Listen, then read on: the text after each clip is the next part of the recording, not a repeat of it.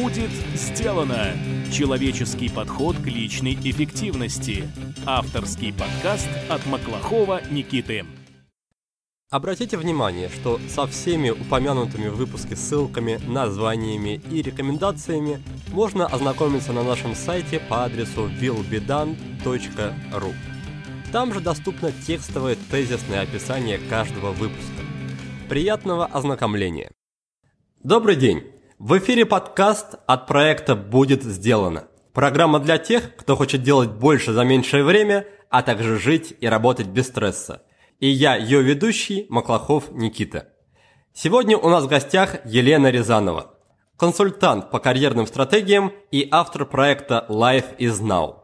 Елена помогает состоявшимся профессионалам понять, чего же они действительно хотят в жизни и потом реализоваться в этом. Наш сегодняшний разговор будет построен вокруг темы любимого дела и перемен – Поговорим про уход с нелюбимой работы, про поиск или даже создание любимого дела и про реализацию в нем. Елена, приветствую. Здравствуйте, Никита. Давайте начнем с такой темы, как освобождение от офисного рабства. Многие люди действительно считают, что уволившись с нелюбимой работы или, например, начав развивать свой бизнес, они обретают некую свободу. Но насколько такое утверждение правдоподобно? Что вы можете сказать на этот счет? На этот счет, Никита, я могу сказать, что это просто стереотип. Никакого офисного рабства не существует. У меня есть один маленький такой лайфхак. Иногда, когда люди уж очень сосредоточены на том, что их кто-то запер в этом офисном рабстве и что у них нет совершенно никакого выбора, я предлагаю взять железный ключик потяжелее, положить его себе а, в карман брюк, желательно, чтобы он бил по ногам при ходьбе, и пойти с этим ключиком на работу. Этот ключик будет напоминанием, что двери открыты, ну, как минимум, у тебя есть от них ключ. То есть, Никит, мы всегда работаем на себя. Это сложно принять, но как только человек берет на себя ответственность за то, что с ним происходит, все становится очень просто. Мы всегда работаем на себя. И это внутренне, это все в голове. Мы работаем на вот этого вот условного дядю или мы работаем на себя. Как только мы решаем, что мы сами отвечаем за то, что с нами происходит, офисное рабство не существует, становится, остается только выбор. Я выбираю приходить сюда на эту работу, потому что я знаю, зачем она мне нужна, потому что я в этой сфере собираюсь вырасти до очень крутого специалиста, и мне сейчас на этой работе правильно находиться, потому что я изучаю тему с очень интересной стороны, а потом, когда я ее изучу здесь, я пойду дальше. Вот так. И насколько часто этот совет люди практикуют, используют? Да, несколько раз практиковали. И это, это, были, это были очень интересные открытия. Но на самом деле, когда находишься в ситуации вот внутри, когда ты пришел на работу, открываешь свой компьютер, а там куча-куча-куча писем сыпется. И ты такой сидишь и чувствуешь, что ты как в болоте в этом увязаешь. И ты, и ты думаешь, ну все, вот ты там согнулся ты весь, и такой согбенненький, готовишься проработать весь день. И тут у тебя ключик раз по ногам, и ты понимаешь, ой, ну, в принципе, я могу хоть час встать и уйти, меня ж никто не держит. Начальник едва ли распластался у дверей и говорит только через мой труп. Нет. Может, даже не сразу обнаружишь, что тебя нет на рабочем месте. Хорошо, но при этом у каждого человека в голове десятки убеждений, десятки страхов, которые не дают просто так, даже не то что сделать, но даже понять, что это возможно. Страх остаться без денег, там, страх не найти другую работу. Что делать с ними? Никита, вы знаете, совершенно нормально, что у нас у всех есть страхи, связанные с переменами. Это некая охранная система, то есть то, что нас должно беречь.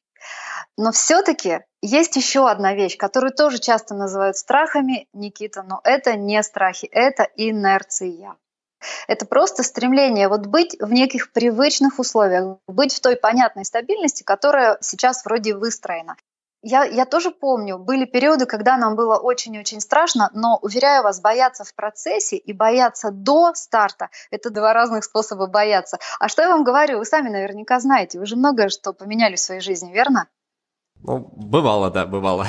Вот согласитесь, что когда боишься до того, как начнешь, ты это все равно страшнее намного и не знаешь, чего от себя ожидать. А потом, в общем-то, уже понимаешь, что ну да, это просто фон. Но я с вами совершенно согласна, что здесь нужно какую-то вот переустановку сделать, что, во-первых, понять, что выбор есть, во-вторых, понять, что страшно всем, ну и там еще много чего другого, потому что страхи – это отдельная тема. И еще важный момент, Никита, про переходные периоды.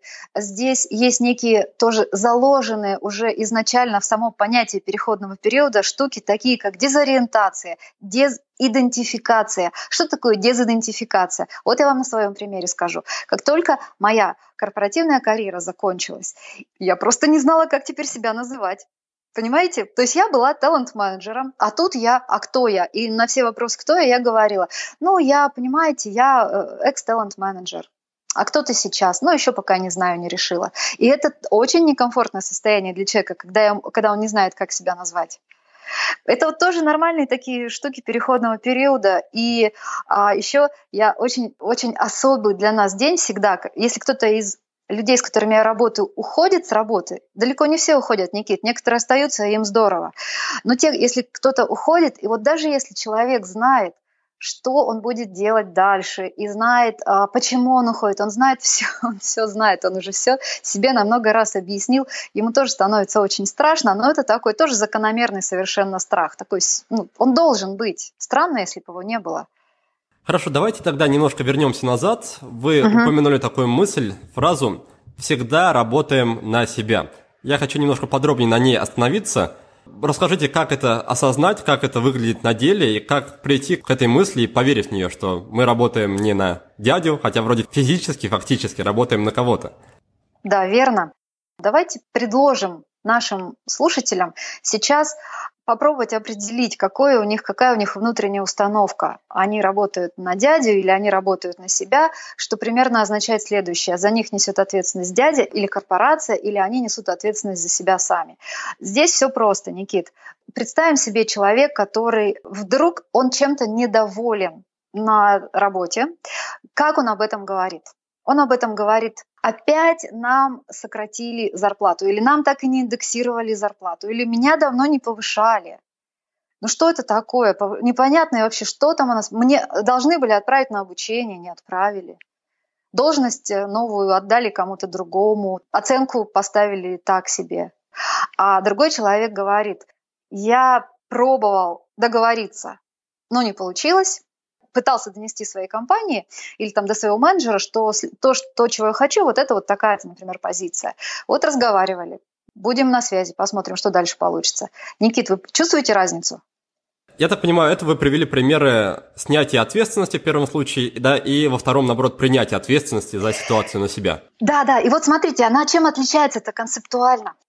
Знаете эту известную фразу, если у тебя есть, нет плана, ты будешь осуществлять чужой план. Так вот, если у человека есть план, ну хотя бы как минимум ответ на вопрос, чего он хочет дальше, пусть хотя бы, хотя бы ответ на вопрос, что будет следующим этапом, то он начинает чувствовать себя человеком, который управляет ситуацией. Он несет ответственность за то, чтобы его план реализовался. Но если он просто пришел, и если он просто сел на это рабочее место, и если он, в общем, так функционирует и, в общем, ему с этим неплохо, ну так и прекрасно, это же тоже нормальный способ жизни. Вопрос в том, Никита, что как только у человека автопилот отключается, он сразу же начинает понимать, что что-то в этой схеме не так, что-то неправильно, ну несчастлив он в этом. Вот тут, тут-то как раз пришла пора спросить себя, а у меня план-то есть? Если сейчас не дать полную свободу, я что с ней делать буду? Вот, поэтому все просто. А что обычно является каким-то сигналом, каким-то вот звоночком, когда люди начинают задумываться, что что-то идет не так и что-то им все-таки не нравится, и там, допустим, обращаются к вам. После чего такое происходит? люди, которые приходят ко мне, они всегда очень тревожатся, что с ними не так. У них же вроде все прекрасно. Чаще всего они уже доросли до достаточно высоких позиций, если речь идет о корпоративной карьере, либо у них есть собственные проекты. И тоже там все чаще всего идет неплохо. И вот Люди приходят, Никит, за двумя вещами. За свободой и за смыслом.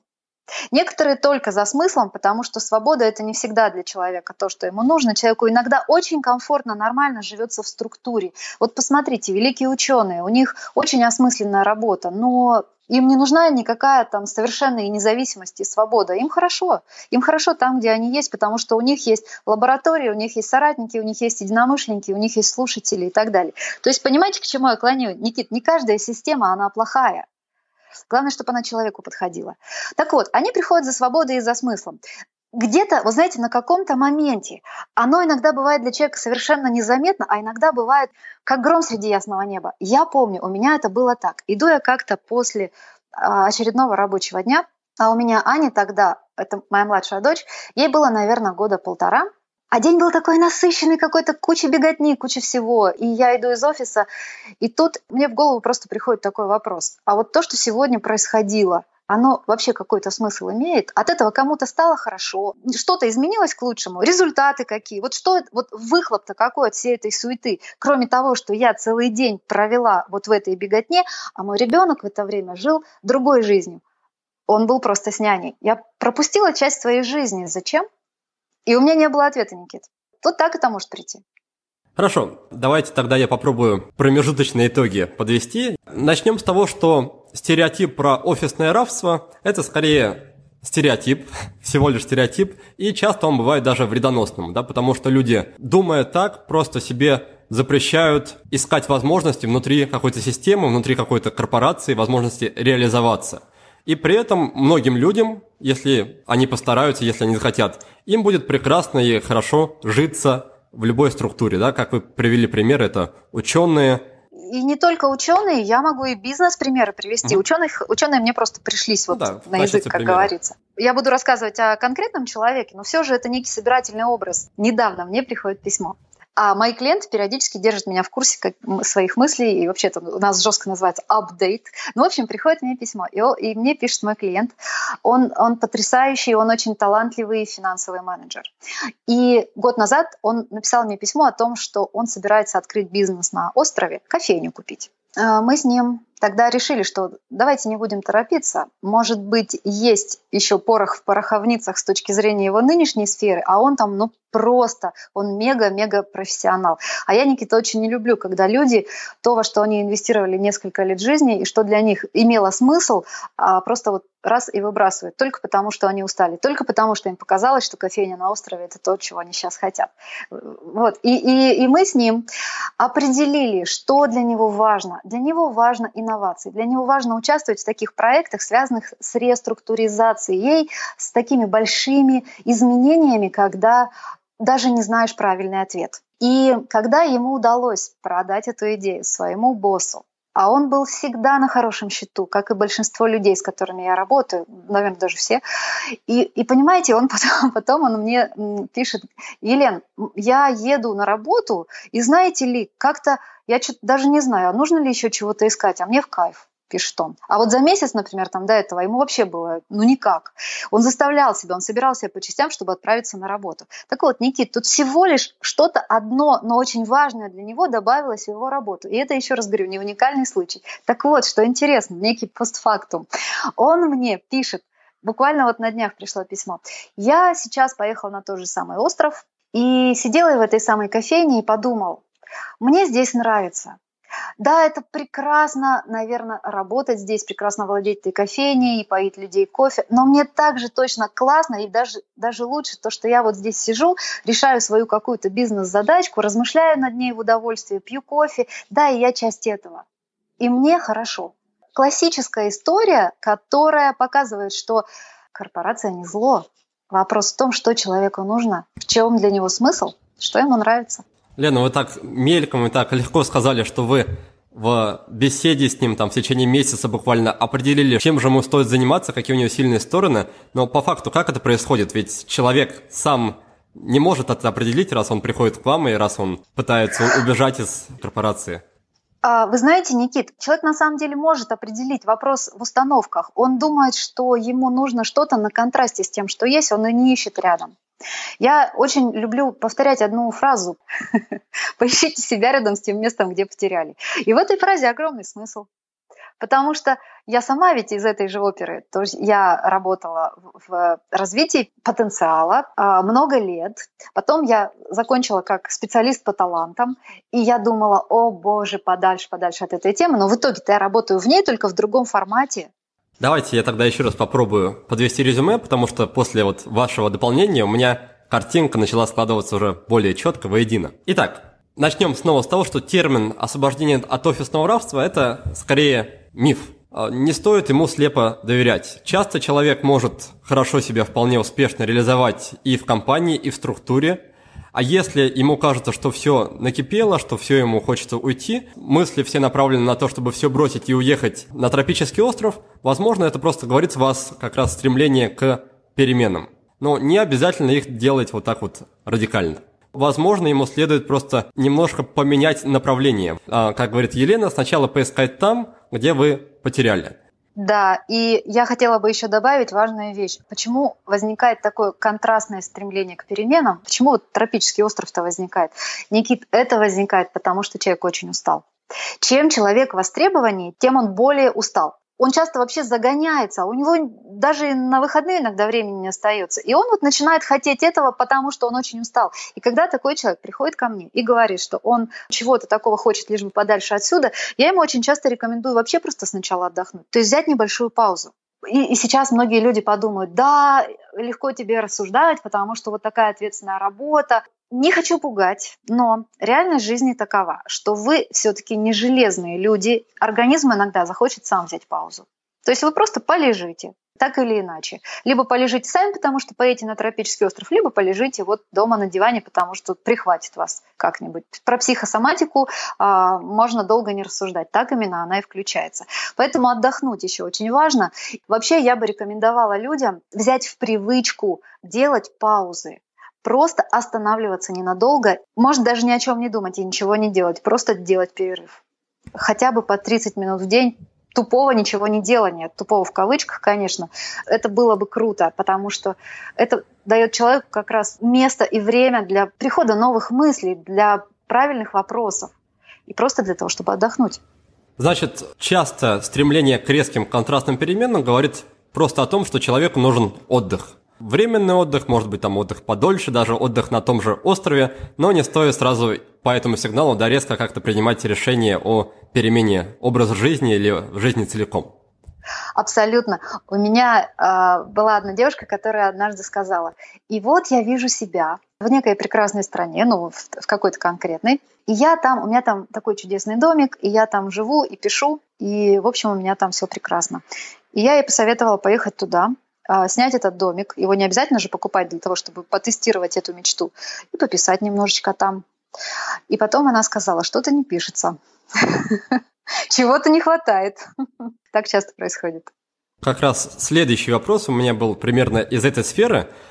Хотел обсудить с вами, что такое, в принципе, любимая работа. Ведь в социальных сетях очень часто можно наткнуться на цитату авторства, которые приписывают вроде бы Конфуцию, который гласит, что найди себе дело по душе, и ты никогда не будешь работать.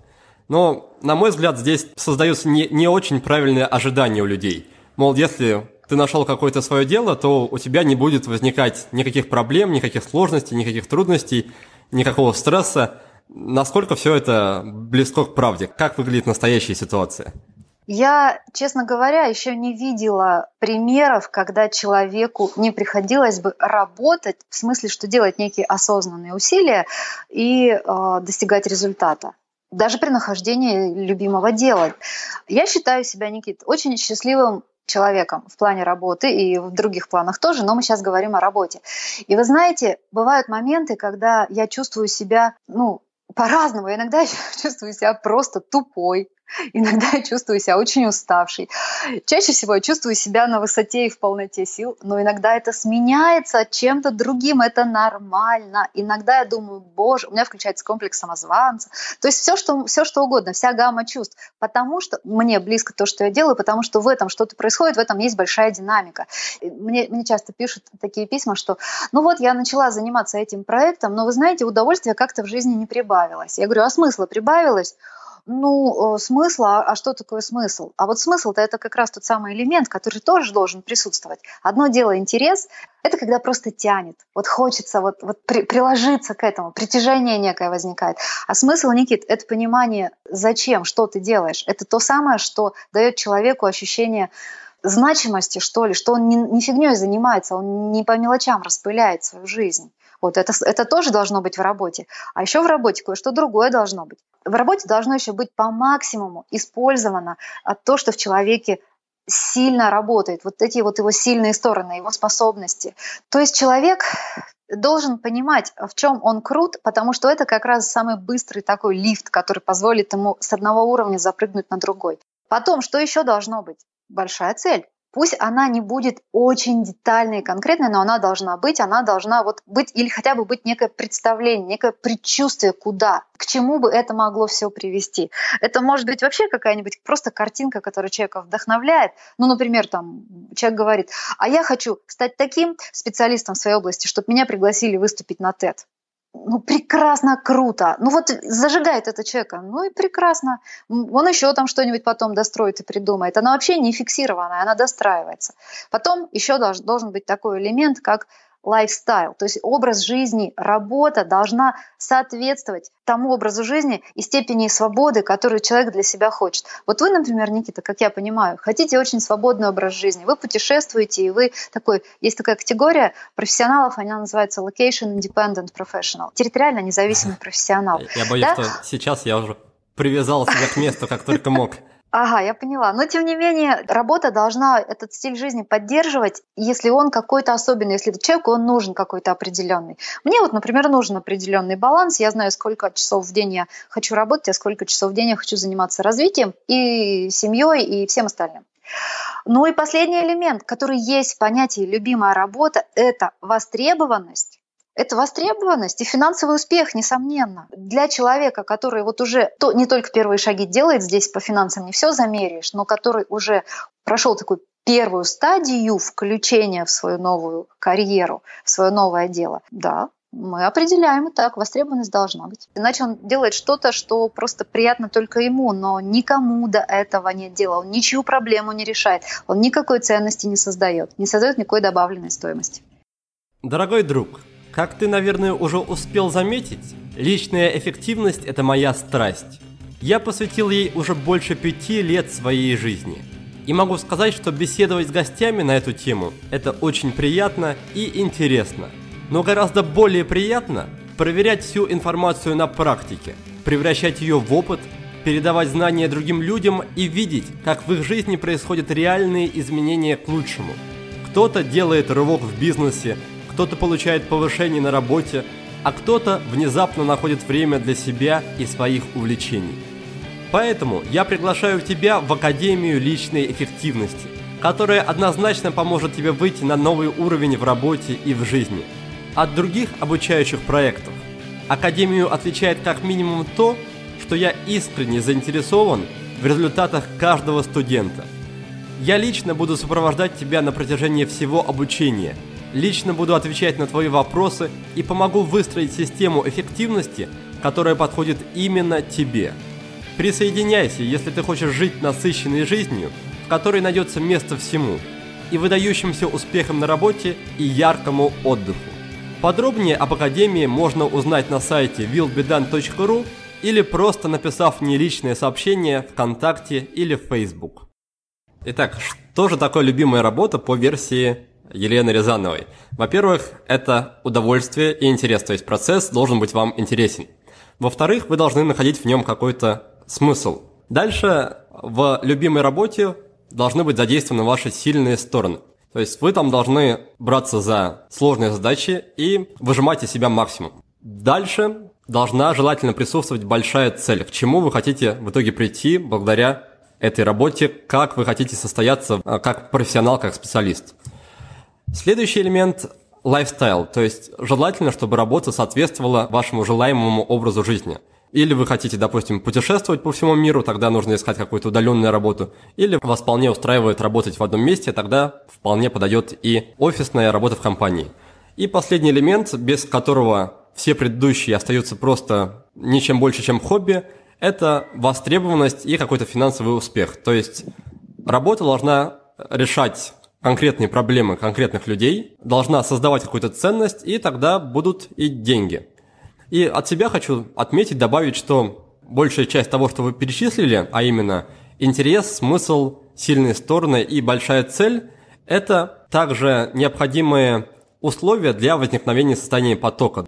Об этом мы очень часто говорили, упоминали в предыдущих выпусках подкаста. И потоковое состояние – это, наверное, самое приятное, что может быть в работе, когда человек просто теряет счет времени, и работа его полностью поглощает, он выжимает из себя также максимум и даже не замечает, как пролетают часы. Так что, с одной стороны, это поток, а с другой стороны, если добавить еще несколько ингредиентов, это получится уже целая любимая работа. Я люблю слово энергообмен. Вот вы говорите выжимать, но это все-таки энергообмен, Никит. После вот того, как мы можем несколько часов провести за очень интенсивной, такой концентрированной интеллектуальной деятельностью, но которая есть наша любимая работа, мы можем быть физически, может быть, и выжаты чуть-чуть, но с точки зрения вот всего остального, эмоционально и энергетически, мы можем просто там в темноте глазами светить, потому что это по-настоящему энергообмен. То, что называется потоком, для меня это энергообмен, да. Хорошо, пусть будет энергообмен. Ну да, в любом случае это всего лишь термин. Те, кто это состояние ощущал, они его ни с чем не спутают. Это очень здорово. Да, с этим я согласен. И сейчас я хотел бы с вами поговорить на тему дисциплины.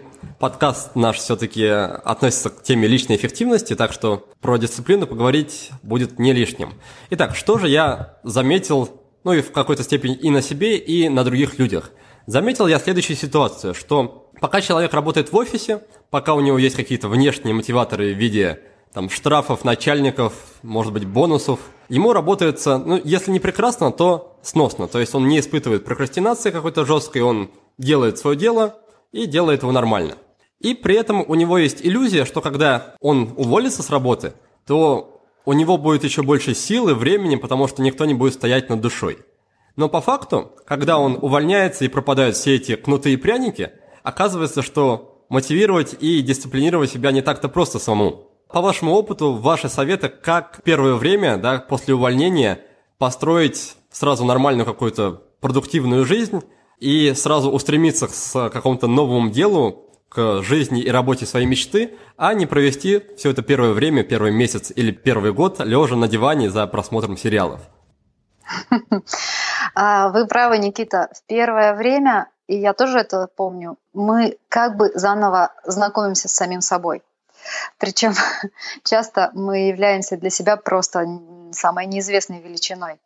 Но между тем, вот смотрите, когда человек планирует какой-то проект, пусть это бизнес или там авторский какой-то проект или что-то еще, он все посчитает, он все просчитает, он конкурентов там вычислит, он э, бизнес-план построит, он все сделает, он маркетинг какой-нибудь там наваяет но он никогда, никогда не задумывается об одном из главных ресурсов, который у него в проекте есть. Это он сам. А он-то просто такое будет выдавать. Вот нужно сразу, во-первых, приготовиться, что вы себя, если вы всегда были в офисных рамках, а, в некой систематизированной для вас среде, то вы, как только окажетесь в полной свободе, в ситуации полной свободы, вот вы можете почувствовать, что вы не знаете, что с этим совсем делать. И тут, собственно, нужно просто начинать двигаться ровно с любого места, начиная с какого вы захотите. Ну, просто писать себе туду-лист, что-то делать, любые техники, которые вы до этого знали, использовать и наблюдать за собой, и понять, как вы работаете, как у вас все работает лучшим образом. Здесь единого рецепта не существует. Прекрасные книги на тему тайм-менеджмента, энерджи-менеджмента, привычек и всего прочего написано, это все нужно просто попробовать на себе и понять, как лучше. Каждый потом, через год примерно, может, вообще можно и раньше, конечно, но вот если в таком режиме постепенного осознания, наверное, год это займет, приходит к некоему самому-самому продуктивному формату работы. Я, когда его нашла, у меня просто скакнула продуктивность просто по экспоненте, потому что я поняла, как я закодирована, нашла к себе ключик. То же самое рекомендую всем. Что могу порекомендовать из очень системных вещей, которые вот в отличие от каких-то конкретных техник, которые работают, как правило, всегда. Во-первых, сильное окружение. Окружайте себя даже виртуально некими успешными проектами, сильными людьми, стимулирующим окружением. Когда вы смотрите на этих людей, разговариваете с ними, общаетесь с ними или слушаете их, мы можем в разных точках Земли находиться, можем некоторых только послушать, вебинары посмотреть или еще что-то, или когда вы подписаны на них, как-то вот они у вас на радарах. Это работает очень здорово. Когда ко мне приходит кто-то унылый, кто в процессе уже своих перемен, а тут спады по синусоиде идут очень-очень сильно. Сегодня все классно, ты встаешь и любишь весь мир и говоришь, какой я молодец, я сам себе такое устроил. А завтра ты такой просыпаешься и думаешь, черт, что же я себе такое устроил. И вот тут как раз человек может прийти, и я ему задаю первый вопрос. Ты сейчас с кем общаешься? Какая у тебя среда общения? И он говорит, ну как, Вот у меня есть пара коллег бывших, которые говорят, ну что, у тебя уже получилось? Уже можно смотреть на твои результаты? Было ради чего бросать насиженное место? Или там, допустим, родители, которые говорят, ну зря ты все-таки как-то вот все-таки решил все поменять, потому что это ведь как-то непонятно, сейчас кризис и так далее. Представляете, Никита, как сложно такому человеку? Я не говорю, что не нужно общаться с родителями и коллегами. Пусть все-таки основной его контекст общения будут люди, которые его вдохновляют и восхищают, которых вот он просто наблюдает, и ему здорово. А лучше всего здесь работает некое, пусть даже краткосрочное, но обучение. То есть просто живьем пойти в какую-то классную тусовку, зарядиться очень сильно. Этого заряда может хватить надолго. Это вот первый совет системный, очень сильное окружение. Всегда контролируйте, не выпали ли вы из сильного окружения. Вы за него отвечаете, вы себя э, должны туда постоянно включать. И второй момент. На время различных прокрастинаций, спадов эмоциональных, то, что кто-то интересно назвал интеллектуальная депрессия, я помню несколько таких у себя моментов. Нужно сделать две вещи всегда. Во-первых, разрешить себе, вот спал так спал, все, я сегодня, говорим мы себе, не буду делать ничего важного. Я сегодня буду сидеть и смотреть сериалы. Это наш, наше решение. Это не то, что мы жертвы обстоятельств. Это уже сильная позиция, когда мы так решили. Правда, с этим нужно не переборщить. И второй момент, Никит, всегда должен быть на готове уже где-то записан следующий шажок. Что когда тебя вдохновение это наконец посетит и твое рабочее состояние, ты всегда знаешь, что делать. Мне очень понравилась ваша мысль, такая аксиома, что по умолчанию человек не знает, кто же он на самом деле такой, то есть особо с собой не знаком. И что uh-huh. поначалу после увольнения приходится с собой знакомиться, да, и далеко не всегда вас будут ждать такие очень приятные озарения и приятные сюрпризы. Иногда да, бывает да, да. что-то не очень приятное. Есть даже такая фраза интересная. Если ты встретился с собой и не ужаснулся, то считай, что ты еще не встретился с собой. К этому нужно тоже просто морально быть готовым. Я своих всех готовлю. Я говорю, будут такие сюрпризы, вы от себя такого даже не ожидаете. Что вы такой ленивый, или что вы такой там инертный, или что вы такой, такой, секой. Это абсолютно нормально. Чем проще к этому относиться, тем быстрее этот период проскакиваем. Вот. Самое главное, что потом мы все равно из него выходим сильнее. Сильнее гораздо, чем мы были. Если, правда, мы себя сами не заклевали на тему того, что как это я такой, я думал, что я другой. Ну, тут, в общем, все довольно-таки, все опять же зависит от настроя. Еще важный момент. Однажды в своем блоге рассказала такую историю, что в 2001 году в Новосибирске, когда я искала офис под свою компанию, Компания была очень небольшая, там буквально 15 человек было персонала, но очень-очень инновационная и интересная. И вот я, собственно, э, эту компанию создавала. Я искала офис. Новосибирск, 2001 год. Никаких тебе выборов с точки зрения красивых зданий, там, оборудованных офисов просто обнять и плакать. В итоге долгого research а я нашла два варианта. Один вариант – это офис в очень красивом здании телекоммуникационной компании с охраной, с евроремонтом, безумие, прекрасность, вид на Новосибирск панорамный. А второе, второй офис, по тем временам очень такой классический, это было несколько номеров гостиниц, переделанных вот в офис. И вот я сижу, Никита, и размышляю, я выбираю, какой же из этих двух офисов взять, а у меня стартап. А, кстати, между ними разница очень большая была в цене, как вы можете предположить. То есть, ну, раза в три, наверное. И вот я, я размышляю, и рациональная часть моей натуры говорит, бери дешевый, бери дешевый, кто знает, начнете с малого, потом, может быть, потом, может быть, там со временем вы переберетесь. Ну и, в общем, я пришла к инвестору, и он говорит, с какой-то ущербной позиции рассказываешь, то есть как будто у тебя там одни страсти ждут и неприятности. А может быть, все-таки все сразу будет здорово получаться. Ну, не все сразу здорово, но тем не менее, ты сможешь позволить себе этот офис. Ну, ты просто подумай об этом. Я, Никита, об этом подумала. Я приняла решение. На тот момент оно мне казалось совершенно безумием. Но в, офис мы, в офисе мы начали в классном. И мы, в общем, в, не, в нем все 8 лет, пока моя компания работала, а, были, и это были прекрасные годы в прекрасном месте. От места тоже очень много зависит. Так вот, говоря о переменах и говоря о людях. Есть две неких внутренних стратегии. Стратегия выживания и стратегия развития. Вот то, о чем меня тот умный человек когда ты их спросил, ты собираешься выживать или развиваться. Каждому человеку, когда у него происходит переходный период, то есть, например, после увольнения, период особенной неопределенности, нужно себя поймать не сваливается ли он в режим выживания. И вот от этой установки очень много зависит не только с точки зрения эмоционального фона, а с точки зрения психологии и того, что мы в итоге выдаем, каким результатом мы приходим. И я недавно, совершенно, буквально две недели назад, слушая одну программу с участием очень известного психолога Михаила Лобковского, услышала от него такую вещь, что наш мозг устроен так, что мы можем либо нервничать, либо думать. Никит, представляете, то же самое, два формата, либо выживание, либо развитие. И когда мы начинаем сильно нервничать, то есть мы вот впадаем вот в эту некую неконструктивную, такое обслуживание наших страхов, с ущербной позиции на все смотрим, как будто сразу уже во всем проиграли, мы не придумываем чего-то классного, мы не креативим того, чего могли бы. Наша продуктивность практически скатывается к нулю. Так вот, к вопросу э, людей, которые, видя себя в новых условиях, говорят, что-то я как-то вот я был такой умный всегда, креативный, а теперь придумать ничего не могу. Проверь, в каком ты сейчас формате. Вдруг ты свалился в формат выживания. Вытаскивай себя оттуда. Вытащить очень просто. Достаточно просто понять, что ты в формате выживания. Как правило, эмоционально здоровый человек, ну, сразу же говорит, да ну, нет, это не про меня. Ну, и включается в нормальный формат. Да, мысли важные и интересные. И тогда я снова попытаюсь подвести небольшое резюме. Итак, по умолчанию человек с собой не знаком. Будьте готовы, что вас ждет, допустим, после увольнения удивительное знакомство, удивительное погружение в себя. Чтобы оно прошло более безболезненно и более продуктивно, четыре рецепта, четыре идеи от Елены. Во-первых, найдите для себя сильное окружение.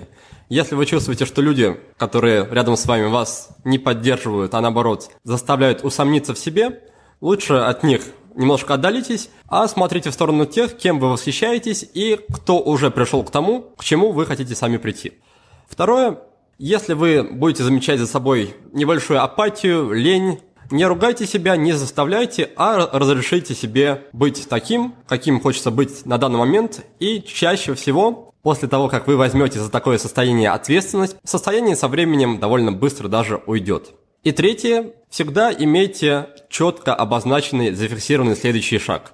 Даже если вы сейчас в депрессии, у вас должен быть записан шаг, записана задача, которой вы займетесь сразу, как только будете в состоянии. Ну и четвертый шаг, заключительный. Если вы считаете, что все в данный момент плохо и ничего не получается, проверьте, в каком режиме функционирования вы находитесь. Есть всего два режима, это или режим выживания, или режим развития и они между собой не пересекаются никогда. То есть либо вы полностью в одном, либо вы полностью в другом. И если вы чувствуете, что э, находитесь в режиме выживания, то есть думаете только о том, как бы дожить до следующего дня, найти какую-то копеечку, а не о том, как условно покорить весь мир, то нужно остановиться, сказать себе хватит и переключиться в нужный режим, то есть в режим развития. Да, Никит, очень верно. И я еще хотела добавить сюда два момента, чтобы, опять же, помочь нашим слушателям, э, если это действительно для них сейчас актуально.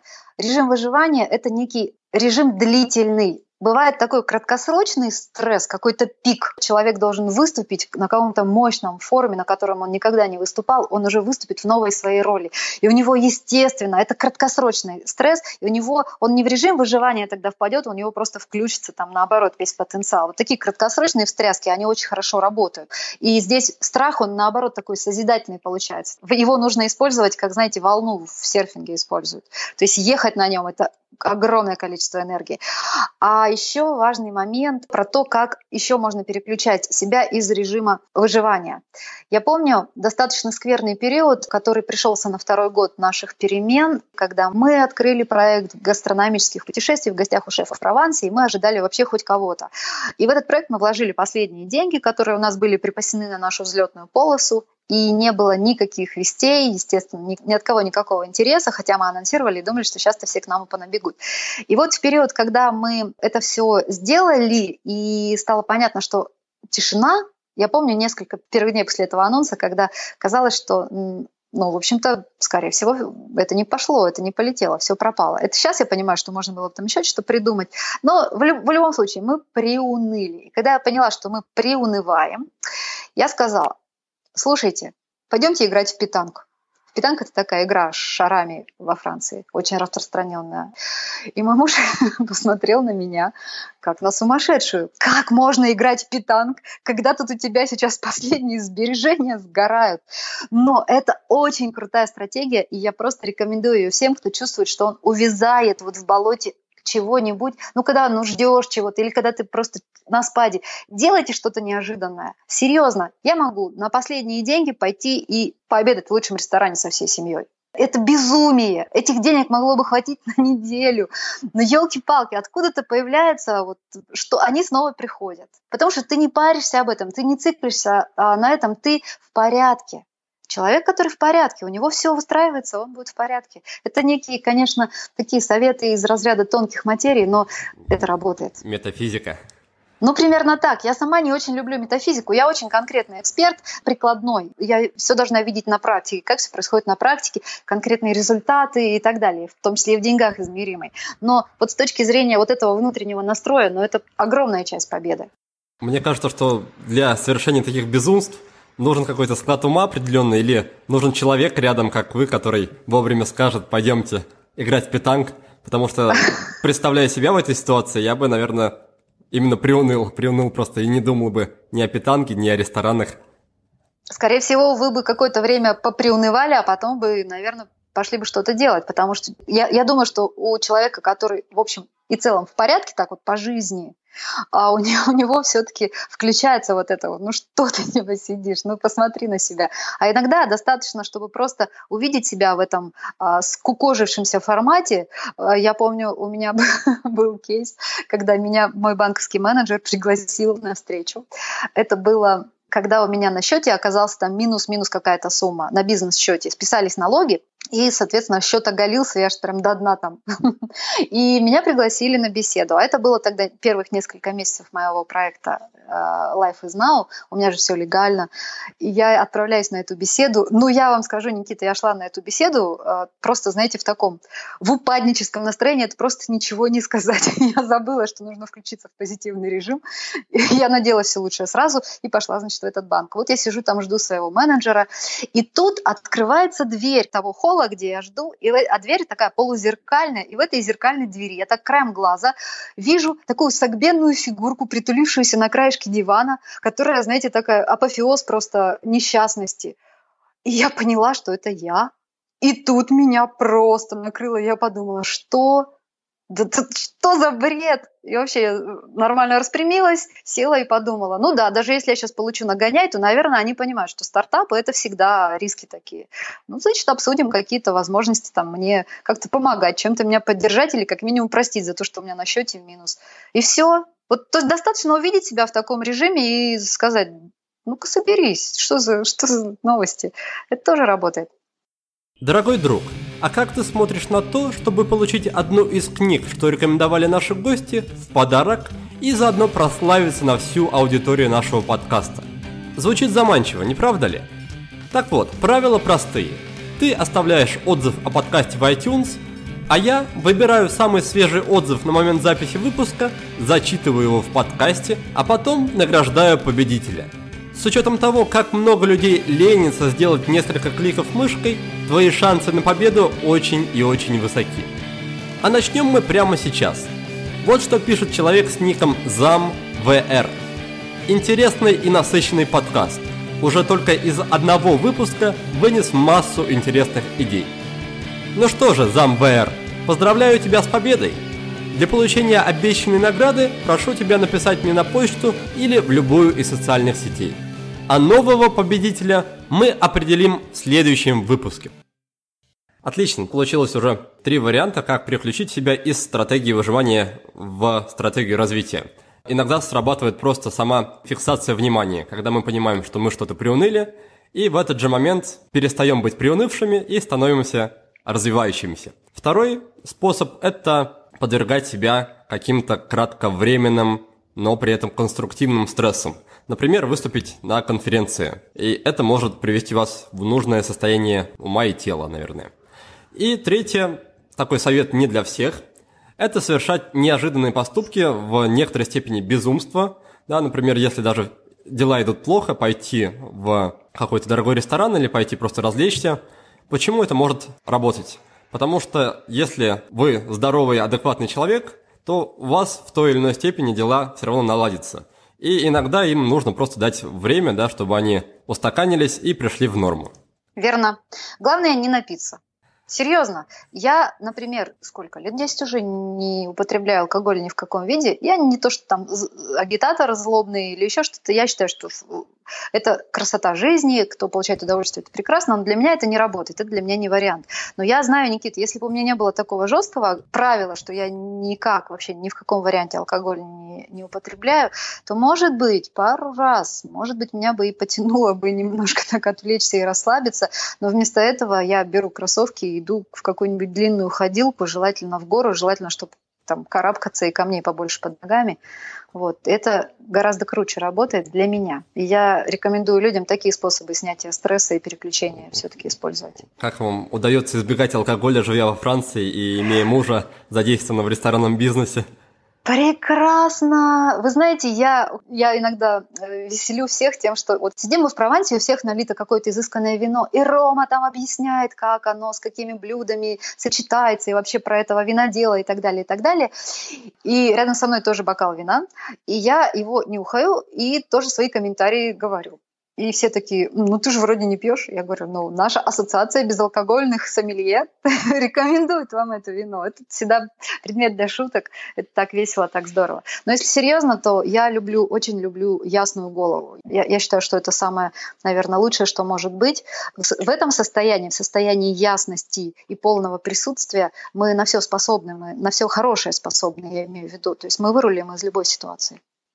Хорошо, а что ты скажешь по поводу тех ситуаций, когда человек, ну, мягко говоря, остался без денег? То есть, допустим, он перед увольнением с работы скопил себе какую-то финансовую подушку, но финансовой подушки просто не хватило на, на то, чтобы успеть построить что-то работающее, что-то приносящее доход. Так вот, как в состоянии без денег, во-первых, не скатиться в режим постоянного выживания – как из него выбраться и как правильно вообще относиться к этому состоянию, чтобы все-таки со временем все наладилось?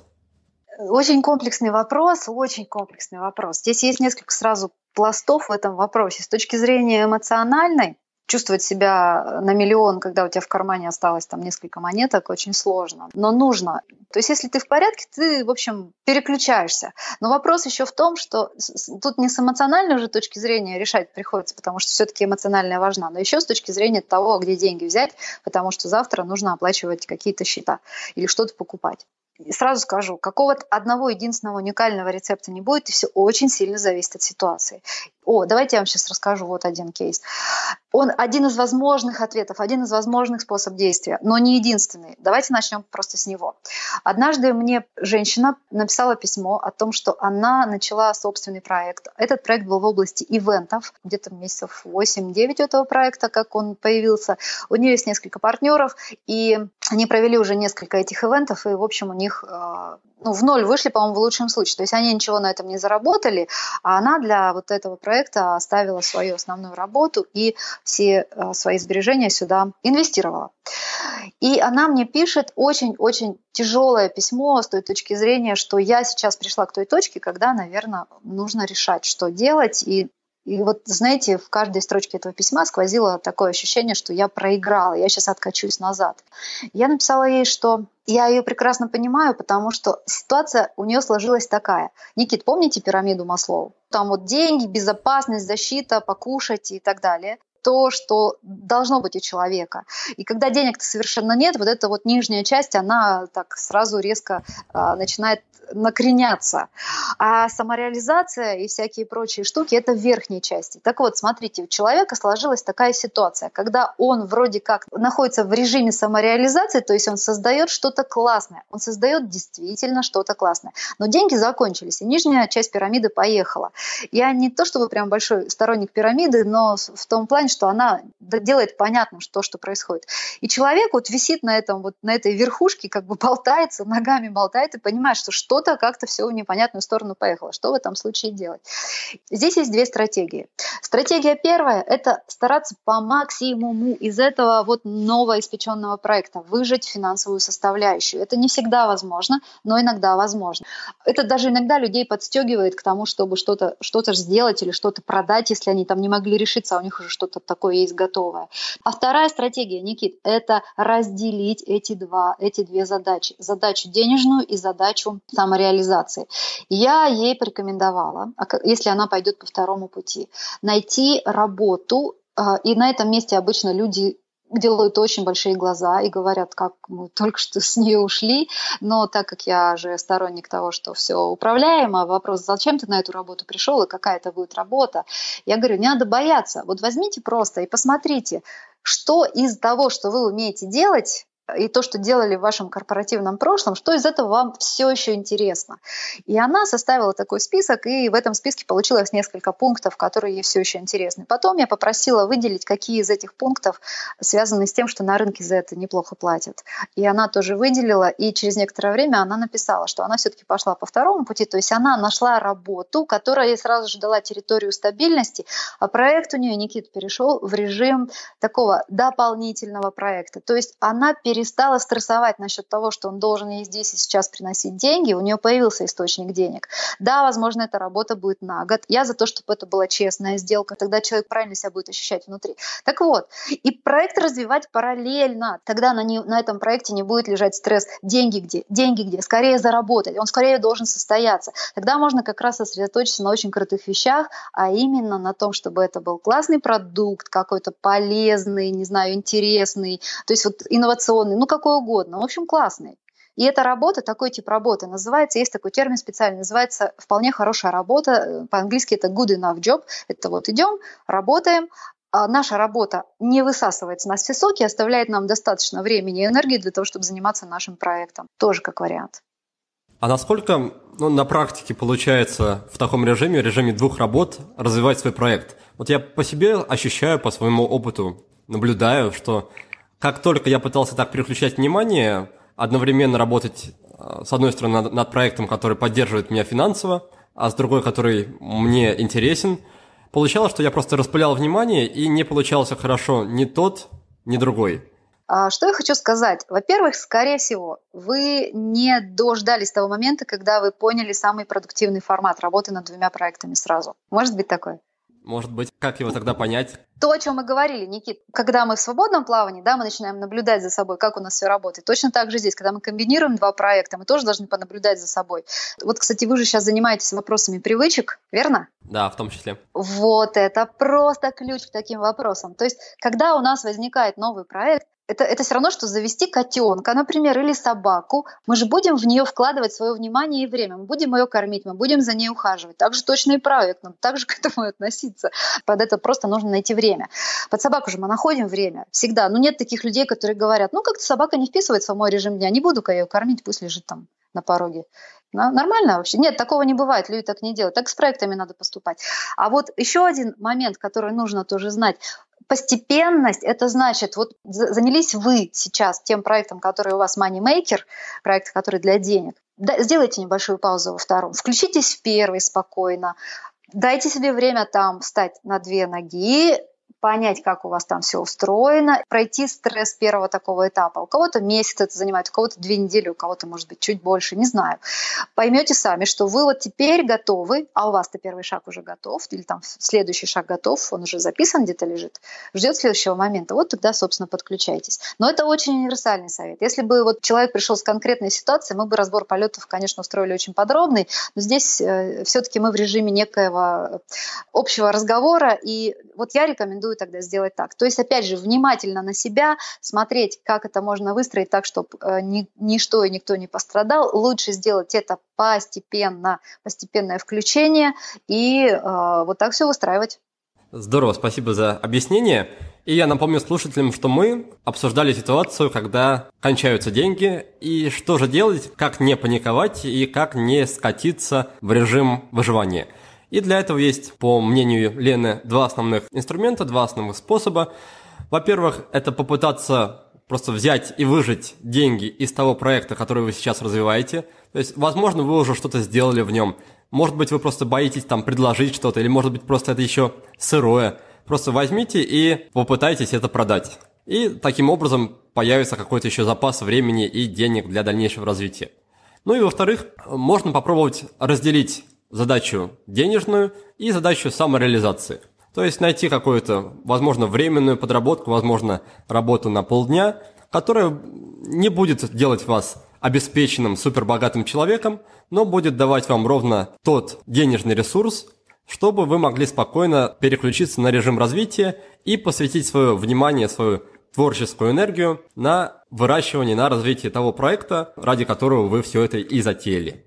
Верно, Никита. И тут, пока вы это говорили, я вспомнила одну потрясающую историю, которая очень-очень мне нравится. Один английский парень, который всю жизнь работал в рекламной индустрии, и у него была большая страсть к фотографии. И он хотел, чтобы фотография была основным делом его жизни, основным его направлением. Он э, свои работы показывал разным людям, посылал в разные галереи. Ну, это было где-то годы в 70-е, 80-е, может быть, я точно не помню. В общем, безинтернетное еще время было такое. Так вот, и он э, пытался хоть как-то, хоть где-то засветиться, чтобы его, как фотографа, хоть кто-то увидел, чтобы у него был шанс а, сделать из этого свою профессию. Деньги заканчивались. Они с женой жили в маленькой квартире где-то в каком-то таком не самом лучшем лондонском районе. И однажды он решил, что он сделает сейчас кое-что, что ну, будет таким последним рывком. Если не получится, значит уже не получится. И они из своей однушки, которая, между прочим, даже еще была в подвальном этаже, ну вот такой, знаете, такой ground flow называется. Они вытащили из нее, из нее весь хлам свой жилой, по-моему, покрасили стены, и все свои работы, которые у него на тот момент были, он повесил там. Сделал из этого галерею, свою домашнюю Никита из своей однушки. И везде, везде, везде расклеивал объявления и звал к себе людей. И они к нему пошли. Ну, наверное, некоторые пошли посмотреть, что за парень, который сошел с ума. А кто-то пошел и привел друзей. И, в общем, несколько дней работала у него эта галерея. Он продал на, на 3000 фунтов примерно примерно своих работ, а это ого-го была для него какая сумма. И кто-то привел какого-то галериста, и этот галерист посмотрел и сказал, хм. И, в общем, следующая выставка у этого парня была в течение вот этого года уже в этой, в этой галерее. Понимаете? То есть вот иногда и такое может быть. Это когда вот сидишь и думаешь, ну все, я просто сейчас вот, вот сделаю последний рывок. И вдруг получится. И ведь иногда получается. Интересная история. Лена, скажите, а есть ли по вашему опыту какие-то общие этапы, общие периоды, через которые проходят люди, которые ушли с одной работы и пытаются найти себя, найти свое дело, найти свою любимую работу. То есть есть ли какие-то этапы, которые стоит ожидать всем, и сколько они могут длиться? Здесь тоже все очень будет индивидуально, но абсолютно точно происходит период вот этот вот переходный, который имеет большой налет неопределенности, потому что страхи здесь включаются, и человеку надо знать, что это нормально. И тут еще есть там особо темная зона, когда вообще все становится страшно. Я это называю серая зона. Это когда вообще ни одного внешнего сигнала от мира, что у тебя что-то получится, а ты уже что-то вроде пытаешься делать свои новые роли. Но это из разряда того, что вот мы там опубликовали, анонсировали проект в Провансе, приезжайте к нам, ну и чего? Тишина. Вот какое-то время мы были в этой серой зоне, полном, в полной дезориентации. Вот, а потом потихоньку этот период заканчивается. Самое главное знать, что вот этот период неопределенности, хаоса, когда туман сгущается настолько, что ты, даже если у тебя был план, а ты вообще не понимаешь, он будет работать твой план или не будет работать, но всегда есть возможность сделать следующий шаг, потому что какой бы ни был густой туман, то на шаг-то все равно видно. И вот нужно просто сделать этот шаг. И, и тоже быть внимательным, слушать, э, смотреть на э, возможности, потому что возможностей в процессе будет намного больше, чем страхов и чем рисков. Просто нужно, нужно к ним быть готовым. То есть первая рекомендация, которую я бы дала нашим слушателям, будьте готовы к неопределенности, как к некоему формату движения. Это нормально. А это просто заканчивается однажды. Второй совет – это будьте готовы просто двигаться, вот делать шажочек. И тогда третий совет – ищите возможности, прям знайте, что они есть. Просто начинайте смотреть внимательно по сторонам. Люди очень часто и не делают этого. Ну, например, человек, вот у него есть, если план весь такой пошаговый, красивый, расписной, еще и с а, оценкой рисков, да еще еще с чем-то, он вообще даже не предполагает, что где-то здесь что-то может вдруг возникнуть такое, что он может пропустить. Да он и не ищет этого, он и не смотрит. Вот у меня, пожалуйста, был пример, когда мы однажды с дочерью поехали а, в другой французский городок, потому что я ее повезла в Дисней на каникулы. И моя карта Google показала, что вот тот дом, куда мы идем, где мы будем жить, он находится вот там-то. Мы приходим, о, а там чисто поле. Оказывается, тот дом мы прошли, а точка на карте была немножко кривая. вывеска была над тем домом, куда мы шли, какая-то очень специфическая. Я даже не помню, что на ней было написано, но просто не увидеть ее было нельзя. Она просто была колоссальная, огромная. И мы буквально об нее чуть ли не запнулись, об эту вывеску. Но я же мимо прошла, потому что я же шла к какой-то определенной точке, у меня же был план. Вот очень часто такое происходит с людьми, которые в процессе переходного периода. Они не видят а, реально того, что происходит по пути, не видят этого и не используют, соответственно. На эту тему мне очень нравится такой видеоэксперимент, где людей просят посмотреть на экран, и на экране две, две команды передают друг другу баскетбольный мяч. И нужно почитать количество передач. Угу. Ну и, наверное, чтобы слушателям не портить всю малину, я тогда просто дам потом ссылку на видео в нашем текстовом описании подкаста, и вы наглядно на себе проверите, как могут работать вот такие вот фильтры восприятия, когда мы перестаем замечать настолько большое и настолько очевидное, которое не заметить просто невозможно. Но факт остается фактом, да, когда мы на что-то настраиваемся, все другое мы можем начать игнорировать. Абсолютно точно. И вот это очень важный момент для переходного периода. Мало того, что он сам по себе очень эмоциональный, энергозатратный, человек на нервике, он так или иначе немножко там вот в тонусе в таком нервном. И вот он просто вообще боится пропустить какой-то следующий поворот. Но на самом деле нужно как раз быть очень открытым и внимательно смотреть по сторонам. Хорошо, у нас получилось, что практически каждому, кто захочет поменять свою работу, найти что-то свое, скорее всего придется столкнуться процессе перехода с такой зоной неопределенности, когда просто непонятно вообще, куда, во-первых, двигаться, и, во-вторых, непонятно, происходит ли что-то во внешнем мире, то есть меняется ли что-то в лучшую сторону. Здесь нужно иметь всегда перед собой план на один шаг вперед и иметь в себе решимость этот шаг совершить.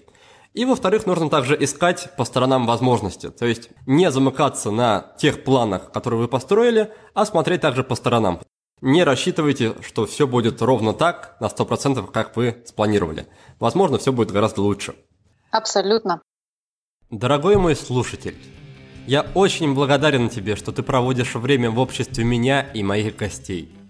На подготовку каждого выпуска мы тратим десятки часов.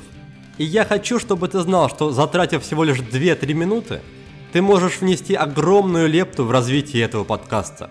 Способов для этого существует множество – Оставь отзыв о подкасте на iTunes. Расскажи про подкаст своим друзьям в социальных сетях или в реальной жизни. Подпишись на нашу рассылку на сайте willbedan.ru. Поддержи подкаст материально. Или просто напиши мне личное сообщение в соцсетях. Твоя поддержка – это топливо, на котором работает двигатель нашего подкаста. Каждый отзыв, каждая ссылка, каждое доброе слово заряжают нас на движение дальше. Поделись же ими. Лена, спасибо вам за беседу. Наш подкаст подходит к концу, и пришло время для нашей короткой постоянной рубрики, которая состоит сразу из трех небольших вопросов. Так вот, пожалуйста, для начала поделитесь со мной и слушателями книгой, которую вы рекомендуете, которая вас э, саму, может быть, вдохновила, как-то изменила, может быть, из сферы личной эффективности, может быть, из любой другой. У меня очень много книг, которые меня вдохновили. Я, пожалуй, последней поделюсь. «Уроки импровизации». Патрисия Мэтсон. Как перестать планировать и начать жить. По-моему, неплохое чтиво в продолжение нашего подкаста. Отлично. Тогда следующий вопрос – это привычка. Привычка, без которой вы себя просто не представляете. Это мои утренние ритуалы. Это важный мой час, который принадлежит только мне и чему-то очень важному, самому-самому главному делу моего дня. И я это всегда делаю утром. И напоследок, это сервис, приложение, сайт, что угодно, что помогает вам просто в повседневной или рабочей жизни. Шагомер, Никита. Шагомер помогает. Мне стыдно видеть, как мало я хожу, а так вроде как, вроде как, что ты ходишь, ходишь. Но когда я вижу, что я находила в день меньше 10 тысяч шагов, мне становится стыдно, и тогда я надеваю кроссовки и иду ходить, потому что меньше 10 тысяч шагов – это просто смешно. Движение должно быть частью жизни, голова проясняется, и вообще все становится гораздо интереснее и лучше.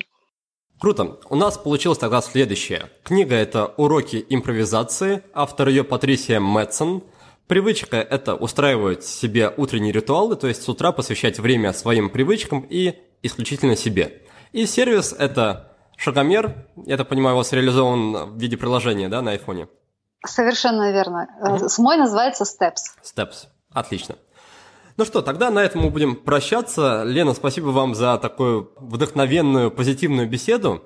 Желаю вам, чтобы с вашей помощью десятки или даже сотни тысяч людей нашли свое любимое дело и, главное, реализовали себя в нем. Ну а нашим слушателям я пожелаю осознать, что вы не обязаны ходить на работу, если она вас не устраивает. Помните, что это ваша личная ответственность. И помните также, что в ваших силах в любой момент все изменить и найти или даже создать то дело или ту работу, которая вам будет по душе. Успехов и до новых встреч! Вы прослушали очередной подкаст от проекта «Будет сделано». Чтобы вы могли извлечь из него еще больше пользы, я оформил для вас специальный бонусный документ. В этом документе в очень удобном и красивом виде собраны все самые главные рекомендации от наших гостей по каждому выпуску. Напишите нам пару приятных слов на странице подкаста в iTunes или опубликуйте ссылку на подкаст на своей странице в любой из социальных сетей, а после этого напишите мне в личные сообщения или на почту, и я буду рад отправить вам этот бонусный документ. Также не стесняйтесь присылать мне свою обратную связь, вопросы, идеи и комментарии. А я, в свою очередь, приложу все усилия к тому, чтобы каждый выпуск был интереснее и насыщеннее предыдущего. Оставайтесь с нами, и все самое важное в жизни будет сделано.